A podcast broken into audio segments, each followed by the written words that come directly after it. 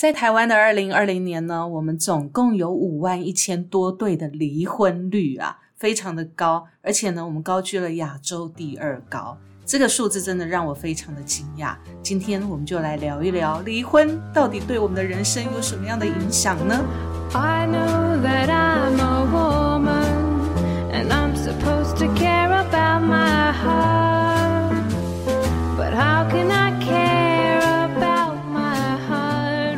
迎来到 Miss K 的神经说，我是今天的代班主持小布。蛮好笑，我是 Carrie，我是高头，为什么你们两个要这样呢？我现我是今天的代班主持人小布，这件事情有让让我们可笑吗？乱七八糟。就觉得跟平常人设不符。对我没有我没有办法有展展现 Miss K Carrie 的那种很知性美的这种声音线，因为我一直都是走零二零四路线嘛。不，你走的是搞笑路线，你误会了。你可能要重新了解一下你自己。呃，好，我们其实今天呢，要为什么今天主控权在我手上呢？因为我们今天要谈的是呃失婚婚哦，呃，那没有，哎，乱七八糟，就是呃，我们想要聊聊的是失婚宝妈这件事情，因为这个主题是我前两天在跟。呃，Carrie 讨论的时候，我们突然想想到要讨论这件事情。那我觉得这个主题蛮不错的，然后所以我们呃，Carrie 说，诶，不错，所以我们今天就决定拿出来跟大家一起来聊一聊这件事情。嗯哼，离婚这件事情可不可怕？因为我之我们之前是想象离婚嘛，对对对，但是我们毕竟我个人是没有身历其境过离婚这件事情，但想是离吗？对想想 想离不敢讲想讲离 妈 妈，妈妈你在哪里？好，但是呢，其实我觉得。女生呐、要离婚这件事情，当当然都是会经过痛苦的一番挣扎嘛，大吵大闹，不管怎么样都冷战、热战都有过。但是对，但是到底为什么会下定决心要离婚这件事情，真的是痛彻心扉的嘛？真的是觉得这个婚姻已经没有任何可以转还跟挽救的余地了，所以离婚。那因为我自己本身没有离婚，虽然我 呃一直都听我讨论离婚这件事，但我本身没有离婚。其实我其实很难想象离婚之后的生活到底是怎么样。那既然不能想象，那我们就来听听看，因为 Carrie 自己本身的。这要说这方面的经验吗？我觉得这用词有点怪怪。不过，我觉得希望可以听听 Carrie 来分享一下，就是说你在失就是失婚离婚之后，你怎么定位你自己的角色？然后，不管在家庭，就是自己的整个人扛起一肩扛起所有的责任，呃，照顾孩子的责任，或者是怎么跟前夫相处这些事情，可以跟我们分享一下。那我们等下会聊聊这个部分。那另外的部分，我们会请沟头分享一下，因为他是。呃，失婚宝妈的孩子，所以以孩子的角度来聊一聊，就是怎么样看待父母亲离婚这件事情。那因为沟头现在也够成熟了 啊、对，所以我希望可以透过他的分享呢，可以让听众朋友可以了解一些孩子的心路历程。嗯，好，那我们先跟先来呃谈谈 Carrie 的部分好了，因为为什么想要跟 Carrie 谈这个部分，很重要的原因就是因为我们前两天在看一个 YouTube 的影片，那这个影片其实就是某某直销公司，他采访了三位呃失婚的宝妈，然后他们讲了他们一些离婚的心路历程，包含了在离婚之后被先生背叛。呃，有了小三，因为她当了二十几年的公主嘛，那被先生背叛，有了小小三，她想要华丽转身，想要在她当了二十几年公主的这个社会里面，想要告诉她先生，她其实自己也可以过得很好，而且她对还可以把孩子的掌控权握在自己手中。那另外一位呢，她是呃，在离婚过后，她要担起照顾孩子的这个责任，所以她必须要自己一肩扛起所有的事情，包含赚钱这件事情。嗯，那她又不想要成为呃让孩子觉得孩子是负担这件事情。嗯嗯所以我觉得他透过他们的分享，我觉得很就是这其实是我们之前 Miss K 一直在聊这个部分，就是我们女性到底有多少自主的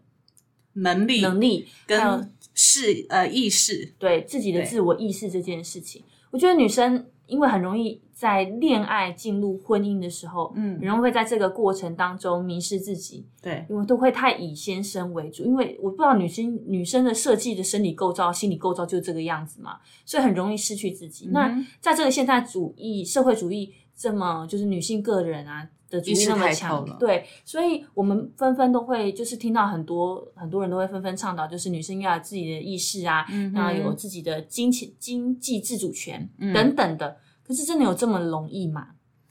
呃，其实这件事情你要看生在什么样的年代哦。你说问到我结呃失婚，其实我不喜欢失婚这两个字，嗯因为我觉得婚姻是你自主权利的选择，嗯你要离或要结，它都是一个对，它都是一个选择。所以我结婚了，我得到婚姻，但是我解除婚约了，并不是我失去婚姻，而是我又回来单身的日子而已。对，我觉得对我的解读是这个样子。那当然不免我这个当中是有一些阵痛期啦。其实我的阵痛期，第一个是来自于我的长辈，我的爸爸妈妈，我们的那一辈的爸爸妈妈。坦白说，他们会很担心子女离婚还能还能不能独立生活，啊可不可以活得下去？对，所以他其实我妈很担心我，她就觉得说你就好好的就好了，你为什么要离婚？嗯然后他很怕我养不起自己。那明明我在外面，我觉得 OK，我很能够 很能够养活自己，可是他们就是会担心。嗯然后再来，他们除了担心我能不能养活自己之外，再来就是 担心我儿子会不会呃少了一个妈妈或少了一个爸爸就不完整了。嗯然后现在这种话题好多，因为同志可以结婚，一堆卫对，教人士、对对对都在讲这种话你。知道老一辈就是他们会觉得说，因为他们那个年代啊，女人就是靠丈夫嘛，大部分都是结了婚就在家相夫教子，所以他们比较不懂得现在的女孩子在外面社会的一些成就或者是一些经历。所以其实第一个要挑战的是老一辈的对婚姻、对独立生活的这个想象跟挑战跟不安全感。嗯，对，那其实这部分对我来讲，我觉得你跟他们讲再多都没有用。其实最主要是我们自己的调试。嗯然后我那时候呢，以我自己来讲哦，其实其实应该大家有听我们 podcast 都知道，我就是那个不太理会别人怎么想，我自己想要怎么做，我就会去做的。但是虽然是这个样子，但是我还是会觉得说，我要调试一些，包含了呃，我面对家长的，就我爸爸妈妈的交代。第二个就是面对我孩子的交代，嗯然后呢，第三个就是我也是会有恐惧的。嗯其实我也会有恐惧的，所以其实在我跟我前夫提出离婚的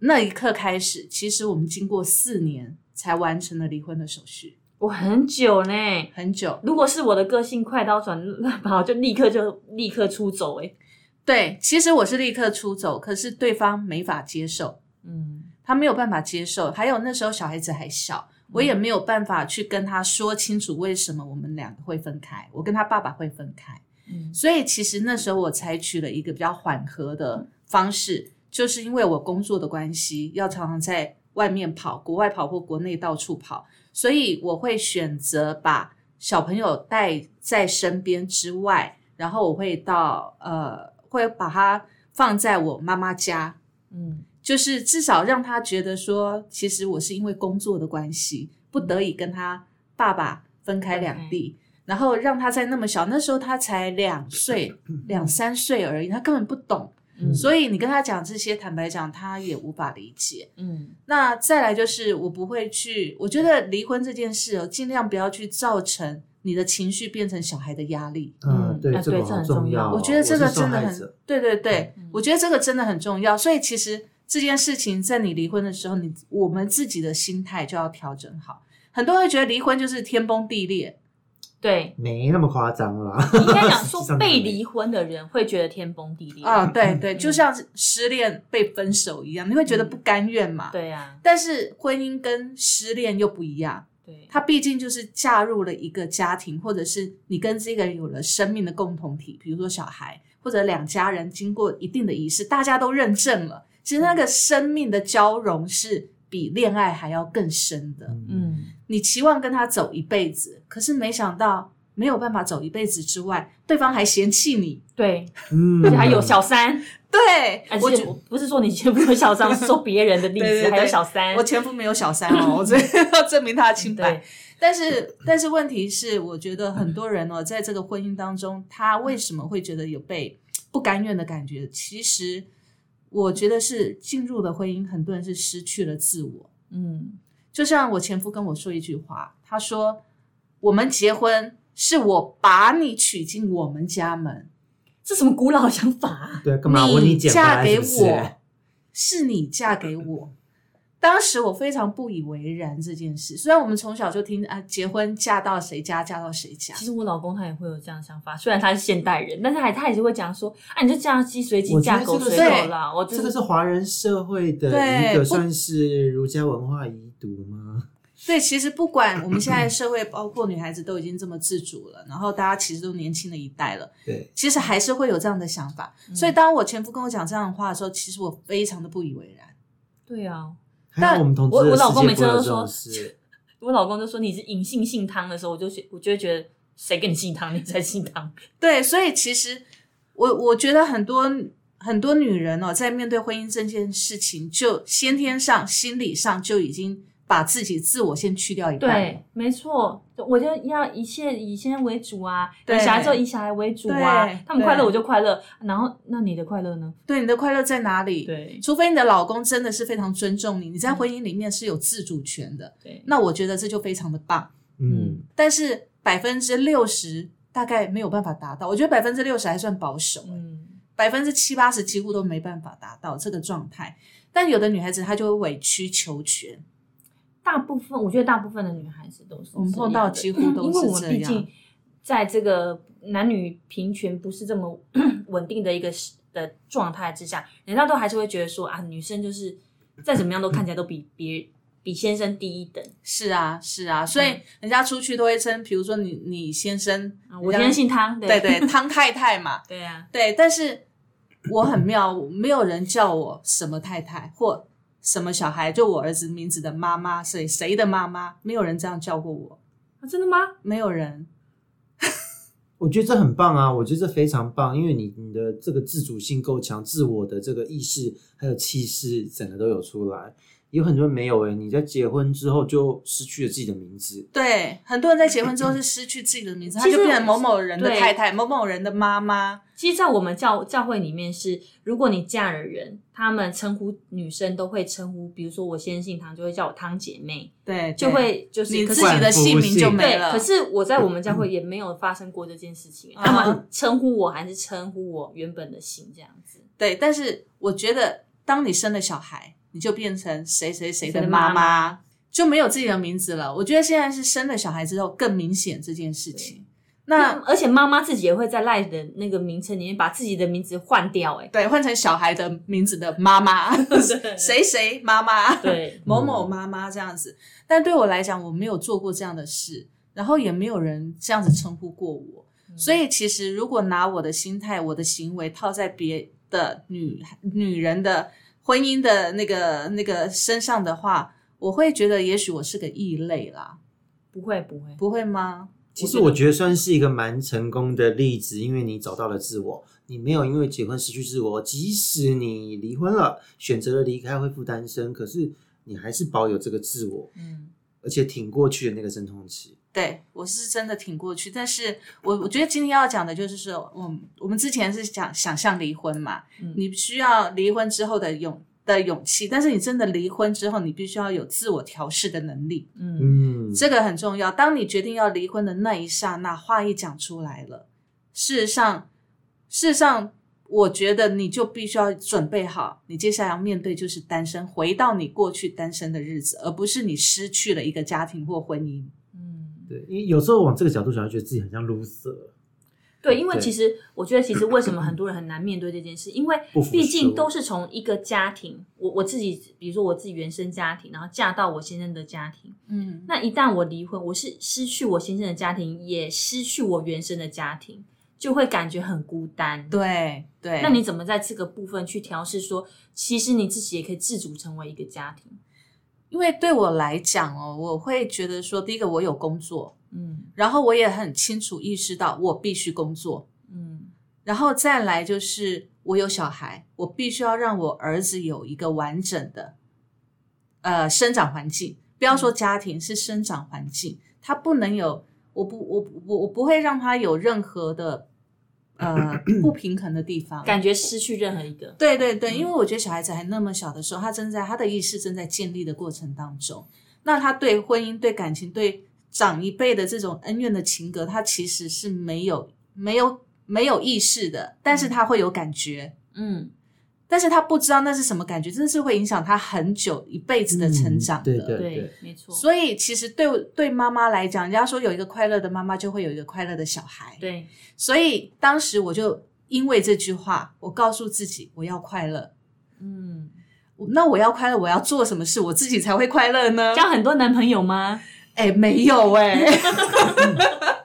这件事情是我最弱的地方。等一下，我们可以分分享一下你你说你在你你有一些朋友，周围有一些朋友有这样的例子，对，嗯那对于我来讲，我我离开婚姻哦，我第一个自觉的地方就是我要赚钱，我要有自我的能力，然后我要在我的生活上面获得成就感，这是我快乐的来源。所以，我嗯快乐的来源并不是在感情上。嗯然后，我另外一个快乐的来源是看到我儿子笑，嗯，这是我另外一个快乐的来源。所以，我要看到他笑，我就必须笑给他看啊。嗯。对，那我要笑得出来，我就必须要打从心里面去知道我已经离婚了，嗯。而不是还告诉自己说我失婚，我曾经失婚，就是我被人家抛弃。哦，这种受害者情节会让人整个气场都变得很弱。对，对，所以我就会告诉自己，我今天是我主动离开婚姻，而这段婚姻对我来讲不是适合的婚姻，所以我选择离开。那我选择离开，我也不是要跟我前夫当仇人，不是，我是要重新回复我们朋友的关系。所以其实这种情绪，你会让你的儿子感觉到，他不是失去了爸爸或妈妈，嗯而是他获得的两个快乐的爸爸妈妈，就嗯。各一个，不是两个哦，是好各复杂哦。一对快乐的父母亲，对对，一对快乐的父母亲，对，嗯。所以其实我觉得在离婚，他当你已经决定要离婚的那一刹那，你自己的心态一定要意识好，你已经是离婚了，对，而不是你心还挂在婚姻里，但是你的脚踏出去，那你的心就完全没有办法放开。嗯，这件事情很重要，因为其实我觉得我从那个就是那个 YouTube 里面的影片的这这几位女性里面，听他们在聊的时候，因为他们在婚姻当中其实就是标准的失去自我嘛，因为那个嗯二当了二十几年的公主的那一位，嗯哼，她说她遇到她先生遇到小三的时候，她真的是完全是不知所措的状态，嗯。所以她失落了很久，难过了很久，然后她也不知道该怎么办，嗯。那就是靠家人的陪伴一路陪她走过来。嗯那另外一个是他其实是另外一个他，我觉得看起来是他不知道怎么面对他的孩子，嗯。然后所以他必须他认为他必须去工作赚钱来先当务之急先把孩子养活嘛，嗯哼，所以他就很努力的去付诸于他的工作。那我想要问的是，就是我们刚刚提到女生很容易在婚姻当中，或者是呃离婚之后，就是因为以角色定位已经变得很不清楚了。那你怎么样去帮助自己去找回这个感觉？那你从刚刚有提到，就是说你是去，比如说工作，从工作中找到呃自己，我的定位跟成就。对，那你有没有什么建议我们其他的就是听众朋友？他如果他今天遇到这样的状况的时候，除了在工作上面找到自己的定位跟成成就之外，还可以从哪一些部分去做？好，其实我觉得这个呃工作成就当然是看个人他自己愿不愿意，或或者是他自己有没有办法投入这个啦。因为讲这个之前呢，我有我要先分享我一个朋友的案例，嗯这个案例还蛮经典的。他我这个朋友已经呃四十一枝花了。对，但是她非常的漂亮，她保持的真的很像少女天真浪漫那种好，我们先简称她为小花。人家不是小花，人家是大花。好，好那大花小姐，对嗯，但是呢，她就是那种我见犹怜的那种小女人状态，所以很多男人都非常喜欢她。那但是呢，我觉得有件，我觉得外表实相是展现你的内在，所以她那种我见犹怜的感觉，其实是她的内在是很需要一个男人保护她的。所以当当她两年前离婚的时候，她一离婚开始，她的朋她的男朋友是不断的。所以我刚才说我离婚之后，我把我的那个自我定位找回我的那种快乐的来源是在工作上，然后赚钱上面，对不对？嗯他不是，他是在找男朋友上面。那当然这也无可厚非。如果你可以找到另外一个更好的男人，那每一个人个性不同嘛，他可以开始思考男人都怎么看我了。那当然 OK 啊，对不对？可是问题是，他是一个男人换过一个男人，为什么？因为他只他要的是那种依赖感，嗯吃很好哎、她没有男人，你不要在那边污蔑大花。她不是那样的女人，哦但是问题是她就是需要依赖情感。她是一个需要依赖，她不管不管是友情、感情、爱情，她都需要依赖的，没有办法独立情感的那种女人。嗯，更惨的是，她生了一个女儿，哇哦，这个女儿现在大概小五，就跟着妈妈。然后呢，她每交一个男朋友，她女儿就喊那个男朋友爸爸。天哪，那小孩子长大怎么办呢、，对，好，更惨的是，我这个朋友一个月才将近三万块的收入，他却负债将近两百万。这个不可思议耶！好，所以喽，所以喽，所以喽，我不知道现在这样的例子在社会上多不多，但是至少我们的朋友圈里面就一两个是这样。哇哦，这个社服单位听起来都要介入了耶。对，但是你说要介入，可是他有正常的工作啊，嗯，有固定的工作啊。我觉得可能是小孩子，好，他的状况在哪里？你知道吗？他现在我说他的外表很好，对不对？其实基本上他条件很好。昨天我们才在讨论这个案例，他应该趁他现在条件还很好的时候，还年轻的时候，他好好的去充实自己，他把自己的条件再拉高，搞不好也可以加入豪门。对。可是偏偏他不做这件事，他现在急着找男人，所以他找到的男人都是什么呢？都是那种在网络上 app 找的那种男人。交了两个男朋友，现在同时两个男朋友。这两个男朋友一个没有见过面，一个偶尔会来台湾见他，这不叫男朋友吧？但是在他定义里面就是男朋友。那也太随便了。，好，前几天他晒了一张照片，很漂亮，然后手手上呢戴了一个非常好的手表，非常开心的照了这个照片。那我其实我我我只觉得哦很漂亮，但我另外一个朋友告诉我说，你知道他在为什么要拍这个照片吗？他说因为她的男朋友这几天回来台湾。买了给她那个很名贵的手表，所以她特地拍出来那个照片，跟她男朋友说谢谢。嗯，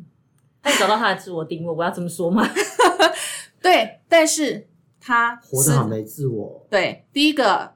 她依靠的是情感过日子，第二个她举债过日子，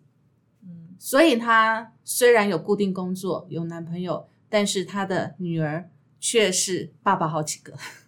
其实我觉得他这个部分要分成两个部分来看哦。第一个部分就是他，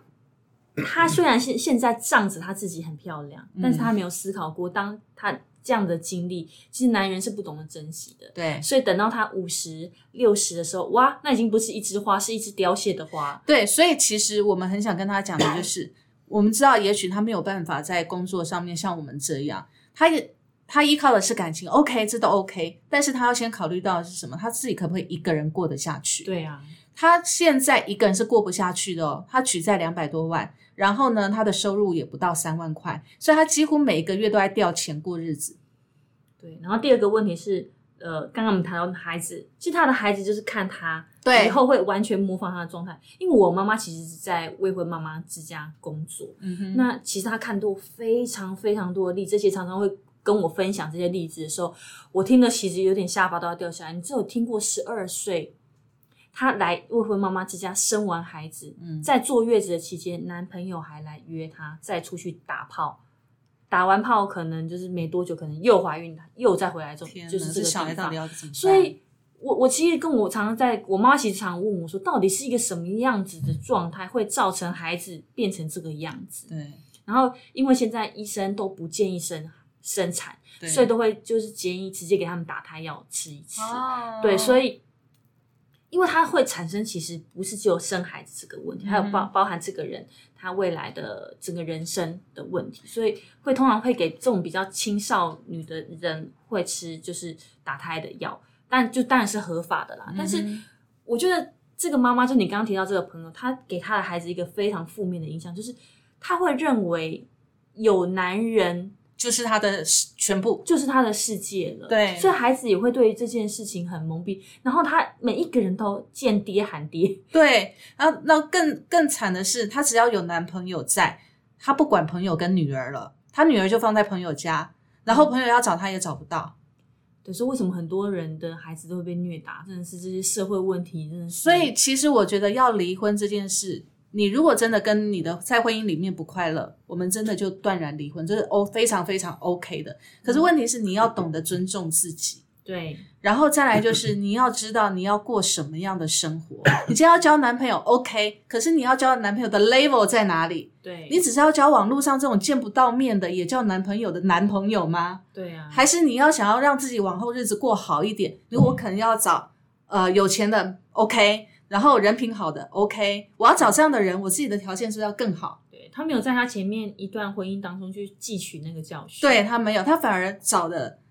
离婚之后所找的男人比他的前夫还要差。我觉得他内心也受创，只是在做一个弥补，弥补受创的自己。还有他没有长大的自己，对，他一个没有长大的妈妈是没有办法带小孩的。嗯，所以其实我们都，我们周遭的朋友其实都还蛮担心的啦。有时候听到这样，就觉得现在政府也真是哦，像我们同志很多还蛮适合领养小孩的，我们不可以领养，反而这样子的异性恋一直繁殖。对，所以其实你说离完婚之后该做什么样的准备？我觉得你自己的人格先检视一下，成不成熟。其实坦白说哦，当我们在说成不成熟的当下，就是代表我们有这个成熟，才会意识到自己有没有成熟。大家不成熟的人，通常完全没有意识，而且这种人自我感觉异常膨胀而。且他没有办法有自制力。对，他其实知道自己生活过得不好，他不能这样下去，可是他没有办法去割舍掉对对情感的依赖。嗯，所以我觉得这个是很人性啦，这个问题非常的人性。所以其实我做的事情是什么？其实不管我的个性怎么样啦，但是至少我看到我的小孩，我知道我要为他把自己弄好，为了他，我也要把自己弄好。好，那 Carry 这个部分我很谢谢 Carry 的分享。那我其实我想要做一个这 Carry 这个部分的结论，就是其实我觉得在失婚就离婚这件，我们不要讲失婚，因为其实我也不太喜欢失婚这个词，因为就失去婚姻，可是它并并不是失去，对啊，也许获得他可以自由啊，对，也许他可以。获得下一段更好的婚姻，也不一对定啊。给他放飞自我。对啊，没。错。但是我觉得很嗯很重要的一个部分就是，不管你现在不管是你在婚姻中，或者是你离开了婚姻，你要很清楚一个女性，你要很清楚你的自我的定位到到底在哪里。然后去培养一些你自己的兴趣，不管是你的兴趣是在工作、乐于赚钱这件事情都好，或者你喜欢烘焙，嗯或者是有些人他就觉得外在外面结交好的朋友，我觉得这都是好事，让你自己的眼界更宽广。对但是真的不要说又再去寄情于一些，呃就像刚刚那个很比较残酷的例子，是一直寄情于那些虚无缥缈的爱情。对你先把自己弄好吧。对，先把自己打理好这件事情很重要。那另外一个部分，我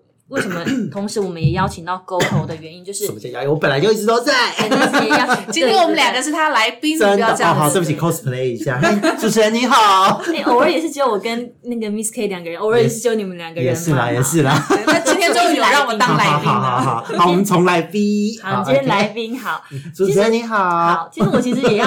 想要问，我有点说震惊的时候，真的有点震惊的，有点诡异。对他好震惊哦。对，那其实我今天想要问 Goto，就是说，因为你是看你爸妈离婚，然后你是在你三岁的时候他们离婚，对，两三我们想要问问你，我想要问问你，就是因为我其实也害怕离婚，因为我也怕我孩子心理受创，因为有算命的老师说，如果我离婚，我孩子就会学坏，所以就 有快乐的妈妈就有快乐的小孩。对，但是真的不要忘记这件事。然后还有的，还有还有那个算命老师说我没有什么孩子，我觉得依照你的星座的这个比例看来，应该是你离婚后你那个水象星座的那个情绪情绪对过不去，然后大家那边整天然后惊涛骇浪，对，哎想着复仇。这件事情是我还小朋友就会变得还没离婚之前就要先吵过一番了。离婚之后更就严重，就不吵了，就不吵，就回归金牛了。好啦，反正就是我想要问问看你，就是他对于他们离婚这件事，你怎么去？第一，你怎么去判别他们的婚姻是怎么样的一个状态？对你来说，OK，其实这一点呢，刚刚 Miss K 有讲到，就是说小朋友其实是很敏感的，嗯这个我必须要说，没错。而且小朋友呢，他们其实，嗯、我必须说，在听听众的各位，你不要千万不要把小朋友当小朋友，嗯因为其实他只是在这个社会，在这个世界上降生下来之后，他的会学到的词汇还有表达自我的方式不够多，所以他只能用哭闹来取代很多大人用的言语。实际他心里面都知道，他的感受性并不亚于大人。对，有时候我们甚至更敏感。对我们，他小因为小孩子很纯粹，他没有所谓的社会化，所以他其实看在眼里，但他不知道该怎么表达，他的他他的各种情绪表现只会用哭闹笑这几种方式的时候，其实你要能够变能够尊重他是个独立的灵魂，你尊重他，你就会发现他会长成一个很独立的小朋友，他也会尊重别人。可是如果你把他当小孩看待，觉得啊他不懂啦，那你就完了，这个嗯亲子关系以后有得炸了。嗯嗯那个不受尊重那个人会很明显。那以我自己来讲哈，因为我小时候，呃，小时候我的爸妈，因为我爸妈他们是他们初恋就结婚了。嗯那结婚之后呢，其实有一段时间是是我爸爸那时候开了个养鱼池、养殖场，然后呢，那时候在上就是看那种当时很流行钓鱼池嘛，对不对？钓虾场啊那种，钓虾场、钓鱼池，那时候在山上嗯对对对钓鱼池，嗯然后呢，就到了到了那是嗯南港的山区，嗯。哦，那后来就是我跟妈妈还有爸爸一起在那边，结果他们就是我爸爸那时候有同时有做警察的工作，嗯然后呢，他就是呃他在外面酒店跟人家乱那酒店的女生乱搞干嘛，搞到最后就是吃官司，然后呢妈妈也受不了，然后还做家庭代工帮他筹钱，让他打官司，结果我爸爸把那些钱拿去养酒店的女人，嗯最后这样闹了两闹闹了一两年，整天这样子打架闹啊，那时候你几岁啊？两岁吧，一两岁的时候，你看我那么小心，我都有记忆，因为你会有片段很鲜明的感受会留在心里面所以不要。把千万不要把小孩子看成是小孩子，对，你要把他从他生下来，生物，你要把他当成是一个人来对待，而且你要花更多的精力去判断他这次的哭是为什么而哭他是为什么而生气而闹，因为他他他还没有那么社会，他只会这样表达。你你说着，我我先短暂的分享一下，嗯。其实为什么我会意识到说我要让，虽然我离婚，但是我一定要让我的小孩快乐这件事，是因为其实，在我们准备要离婚的那一段期间里面，我曾经跟我的前夫大吵过，在小孩面前，我们以为他不懂，那时候才两岁，呃，一岁多，嗯才一岁多，我们以为他不懂，结果。我跟我前夫在吵的时候，我转过头去看到我的小孩是坐在角落抱着头，嗯，当下对当下我就心里打定主意，我不会在小孩面前跟他爸爸吵架。嗯我也把这个情境跟他爸爸讲，所以其实我们的离婚是没有吵架的。对，所以其实小孩子真的是很敏感。我以前小时候就在这样的环境中长大，而且嗯那个时候我我的爸爸一直都认为我是小朋友，我不懂。可是嗯我的妈妈她有把我当成是一个人来尊重。嗯那到那后来呢？离婚后搬回山下，因为那时候我的妈妈是因为我是大了才知道啦，就是我爸其实用我爸我妈妈的名义借钱欠债，在那个年代借了三四十万是很大的数字。可以买房子哎，对，那个年代是这样子，然后用我妈的名字借，后我妈一点钱都没有，还负债，然后被等于是被赶回娘家的。嗯那我妈没有能力，连自己都照顾不了，也但没有办法带走我。那在那个年代呢，法官要判抚养权，优先都会判给爸爸爸爸。有钱的我就跟爸爸，对，嗯然后呢，可是我爸爸在离婚之后把我丢回老家，就是我我是奶奶带大的。嗯那我在成长的过程，其实我算是，嗯、就蛮蛮蛮被孤立的。就是我跟家里面的堂兄妹也没有玩的那么来，嬉闹的时候可以闹，但是大部分时候我都是看着家里养的鱼缸或什么就在发呆。孤独哦。对对，我是习惯安静的，然后呢，可以自己看书干嘛，就这样过一天。就我我从小就是这样的性格，然后呢，某一天忽然间，我的爸爸就说：“哎，那个帮你找了个妈。”八岁的时候，然后就这样他就再婚了。可是其实，在八岁的这一段期间，三岁到八岁这段期间，他有要我叫过别的女性妈妈哦。我跟我那个朋友是一样的感觉吗？对，一模一样。哦然后、那个时候叫妈妈，后来某一天忽然就就再也没有再见过这个人了。那你爸爸叫你叫别的女人妈妈的时候，你心里感觉是什么？我因为当下不叫会被打，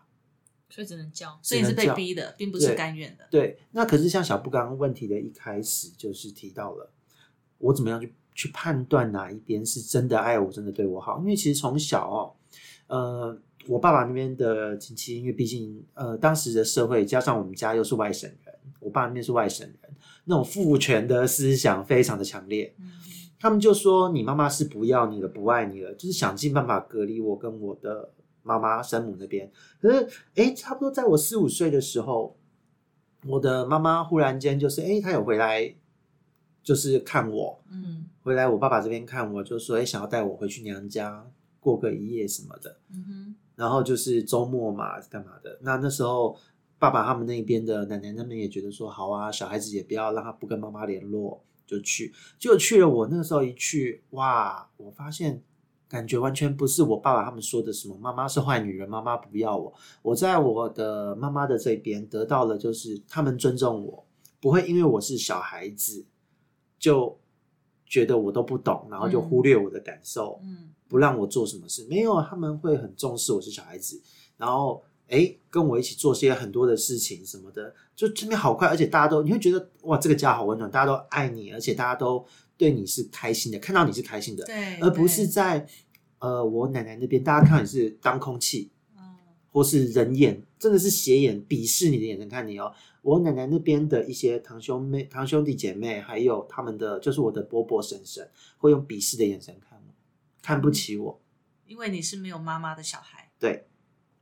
然后所以，我因为这样，其实我从小就很本能的知道说，这些人并没有爱我，他们觉得我很多余，所以我不要跟他们接触。但你那时候知 道是什么原因造成他们这样看你？我知道啊，他们因为那些人，他们当他们有时候坐在饭桌上不得不讲话的时候，冷不防就会对一句：“你是没有妈妈要的小孩啦。好讨厌哦，好残忍哦。嗯为什么要讲这种话？其实我其实要问你这个问题，是因为我因为我自己小时候，其实你刚刚讲的一段经历，其实我也经历过。就是我小的时候也是我爸爸，就是外面有小三，然后他就我妈受不了之后，他有有离家过一阵子，然后我那时候非常不能理解他为什么就是不带我走，所以我对于就是在我小就是在我们家亲戚，就是我现在这边有亲戚要离婚的时候，其实我去上网搜寻了很多资讯，那很多基金会都会说，小孩其实对于离开的那一方是会有很多不谅解跟不能够接受的部分，可是，在你身上就看不到这个部对，因为其实当我真的在一个环境中，呃，大家都说离开的人不爱我，可是我去那边，我感觉到不是这样，因为我会讲的言语不多，嗯我能用的词汇不多，因为我那时候还小，不知道该怎么表达。可是我感受到的温暖是很真切的、啊，这骗不了人哦。嗯可是我在自己的奶奶家这样长大，这些伯伯婶婶们，那个鄙视你、排挤你的感觉，是很也很真切啊。对啊，那我会选择哪一边？我会相信谁讲的话。所以小孩子的感觉真的是很敏锐很。对所以你会当你发现你的小孩子有了叛逆期，或跟你有了一些不冲突的时候，你应该要去思考是，你平常到底在他面前做了什么样的榜样？其实这个是很重要的一件事哦。其实说到这件事情哦，我就勾起我小时候的一个记忆。那个记忆真的，我我一直到现在，为什么我会对离婚这件事我 可以接受，并且对我的小孩，我我觉得我要当一个快乐的妈妈，我不要给他一个错误的示范的原因是，我是每次想到那一幕，就是在我小时候大概。小学一年级左右吧，那那个年代里面，其实街坊邻居大家都还蛮走动的蛮勤的嘛，对不对？都很亲。那我隔壁的隔壁的这一户呢，有一天半夜就呼天抢地的，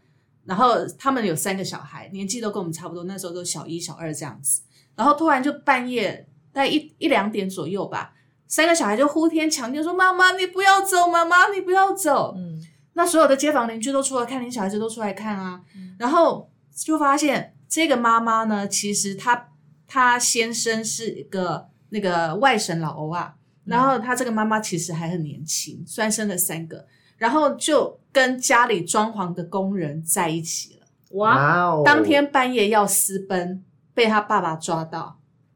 被他的先生抓到，嗯三个小孩跪在地上。拜托，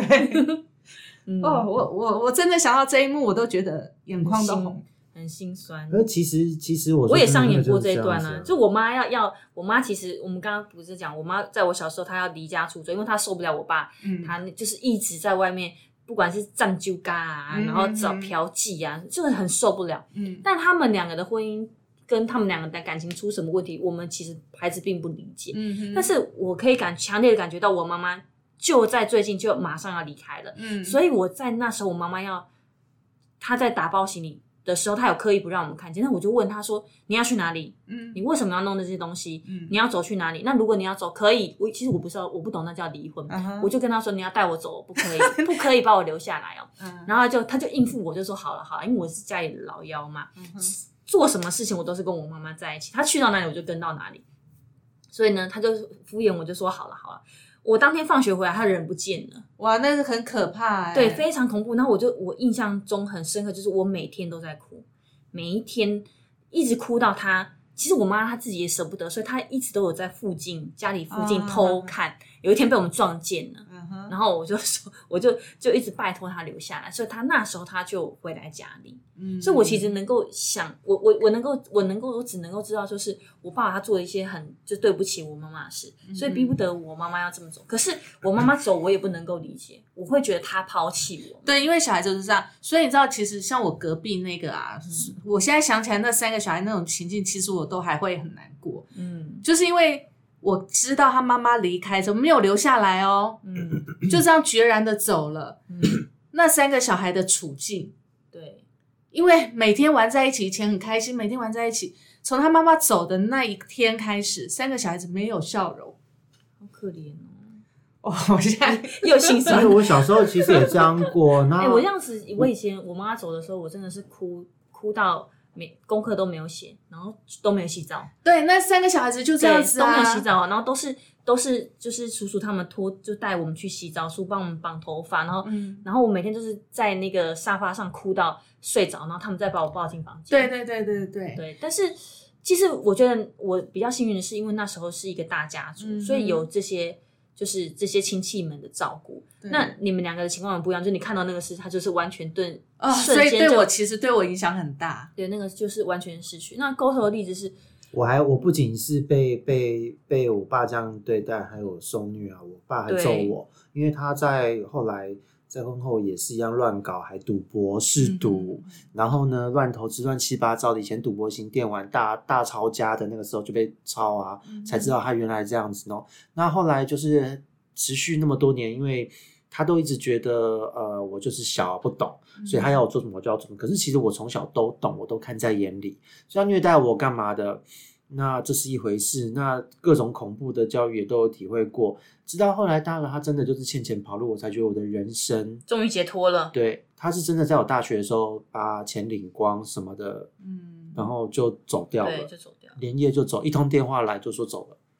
其实我觉得哦，离婚这件事情不可怕，可怕的是你有一个负面思想、邪恶的爸爸或妈妈。对对，所以我觉得爸爸妈妈给小孩子千万不要把他只当成小孩，这我今天讲好多遍，因为我觉得这很重要。因为我其实我想要听听你的心路历程，是因为我们刚刚我刚刚其实有提到，就是我是我先生这边有人亲戚离婚，他的孩子现在正好三岁，嗯哼，所以其实我为了他去找了很多的咨询。那其实我婆婆她也会就是就刻意的在孩子面前说啊，你妈妈在哪里？你妈妈去哪里？你妈妈怎么没有回来？就问这些他明知道。身为大人，明知道却故意要去问孩子他不其实懂的问题其实没有小孩子懂，他其实懂，他表达不出来，对他表达不出来。小孩子，我跟你讲，他真的懂。我以前也是这样过来，我两三岁我就懂。但是我就觉得说，你为什么要刻意去刁难他？没有，因为老一辈真的会这样，他们想要，他们觉得很好玩吗？对，就像就像他们觉得这逗小孩故意戳这件事，他觉得就像有些人喜欢弄小孩，弄到小孩不耐烦会哭对，而大人就觉得你哭什么没礼貌怎样的。嗯其实是大人打有些大人真的不把小孩当一个独立的个体对，我觉得当玩具，对对，这是但这个心态是对小孩呢，因为那个会留存在心里。对，像我现在都还记得是谁在什么时候的饭桌、什么情境对我讲说，你就是一个没人要的小孩。而且那一个人，因为我因为我那时候在学校，学校有一些问题，嗯还到学校来，嗯，也对老师讲这样的话。老师那个时候那个年代，老师也是势利眼，他也会在对全班面前说，或是在在小孩子面前说啊，这是一个没有妈妈的小孩，没有人要的小孩，嗯然后我们要特别照顾他。他嗯他是出于善意哦，但是你表达方式不对但你但那时候我坐在我在那边我没有表达，就想，现在大了我的心理 OS，我当我当时的 OS 应该是爱你娘哎，稍微，对，可是我当时我只觉得什么什么东西，小时候只会觉得嗯哪里怪，但我说不出来。对，对，可是我跟你讲哦，三岁的小孩子他的认知已经成熟了。哦，对，所以已经成熟，所以你千万不可以在他面前故意戳他，故意干嘛，把他当玩具，而且也不可以说他就只是个孩子。没有，我我现在我对小朋友，即使是朋友的小孩，或是我们亲戚、堂弟、表弟什么的，就算他今天是学生，我也把他当大人，嗯跟他聊他现在在玩什么什么的，都是尊重他，他就会觉得你是一个和蔼可亲，而且你有尊重我的一个大人，嗯他就会喜欢你。而且会跟你讲真正的心里话。嗯你会发现在这个过程中，他讲心里话的时候，他看这个世界不亚于大人，甚至比大人还要直观。嗯，对，因为大人太社会化了啦。对，是越社会化越会有盲点，越会就是变得一个盲从的文化。嗯可是，在跟小朋友、跟年轻人讲话的时候，你会发现，如果你能够跟他用对等的关系去跟他交谈，嗯即使他是一个小学生，我也会用一样的态度跟他，你会发现他其实不比大人笨。所以其实我们家族里面的人都很努力在做这件事。所以当我婆婆问她朝老是要戳这件事的时候，我我们家族现在，我妈妈这边有一个亲戚会干这种事情，我直接在那个小孩的面前为那个小孩说，骂他一顿。我是大骂，我不管辈分，骂到我妈都说好，不要这样骂长辈。我说你闭嘴，我对我妈说你闭嘴。嗯，这件事情是千千万万不可以做，对，不是说小孩子你就可以这样对待。嗯我说你再给我讲一遍看看，不要让我听到。对，所以我们我们那时候就有劝我 就是不要再做这件事。后来当然他就没有再做这件事。我是很慎重对，然后我们家族里面的人也很谨慎，就是说尽量不要在孩子面前讨论跟他妈妈有关系，问他妈妈的事情，因为这件事他不能够选择，他也不能控制他爸妈到底怎么了，对不对？他不能够选不能，其实坦白说，也不是说不要提，而是要给他慢慢的让他知道这件事情没什么。对，我们还是一样爱你，你对不会因为你的妈妈离开了你，或是他离开了这个家，我们嗯就会鄙视你或干嘛的。对，因为你你在这个家，我们就是一份子，家人就要互相协助都是一样，大家都是一样的。对嗯对。对，而且而且我除了我被遗弃之外，因为八岁后我爸爸再婚，我们是重组家庭，我的后母也是离过婚的一个女性，她的年纪比我爸爸大一些，她的两个小孩子带着小孩离婚，嗯。然后跟我爸再婚，她的两个小孩年纪都比我大，等于我有两个现成的哥哥。嗯。那在那个哥哥融入这个家庭，因为比较常相就是后母那边的家族的人了，嗯那我一直有感受到我我其实我我是第三者，嗯，你是多出来的，对后母那边的亲戚，谁对我冷眼看待，嗯。谁不把我当家人，谁觉得我是多余的，谁觉得我是累赘，我也从小都知道。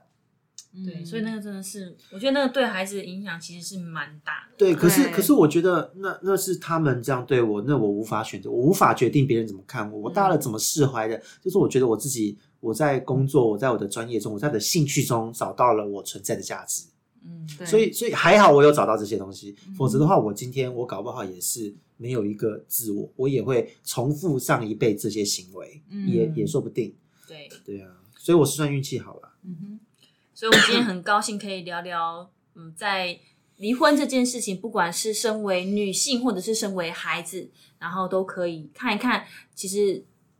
都认清楚一些该自己该个个别该做的角色定位，还有我们应该在这件事情上怎么看待孩子。其实孩子并不会因为你离婚而讨厌你或者怎么样，但是如果你在这个过程当中付出你的爱，然后让他知道你很快乐，他相对就会很快乐。就像沟通他现现在这个状态，就是他妈妈很快乐，所以他就会变成一个很健康、很快乐的对孩子。对对，而且我跟我妈妈真的重新又再重逢，真的重新相处，是因为我爸大学的时候，在我大学的时候，我爸欠钱跑路了。嗯因为他把我的钱领空了，我台北没地方住，可是我们学校在那个寒假的时候一定要回家，怎么办？我就联只好联络生母，就是因为这样一联络，才重新又建立了关系。嗯对，所以我觉得还好，我妈妈因为她在跟我的父亲离婚后，她也很就像 Kerry 这样很独立自主，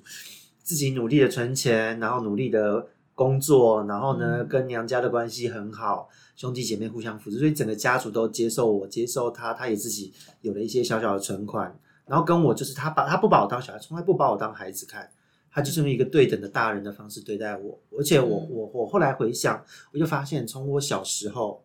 他再重新回来见我的时候，我才我才几岁四五岁，他就这么对我了。嗯所以我觉得这个也让我大了之后，我觉得啊、我也要用这样的方式去对待每一个对年轻人。对，嗯没错事没错，很重要，很重要。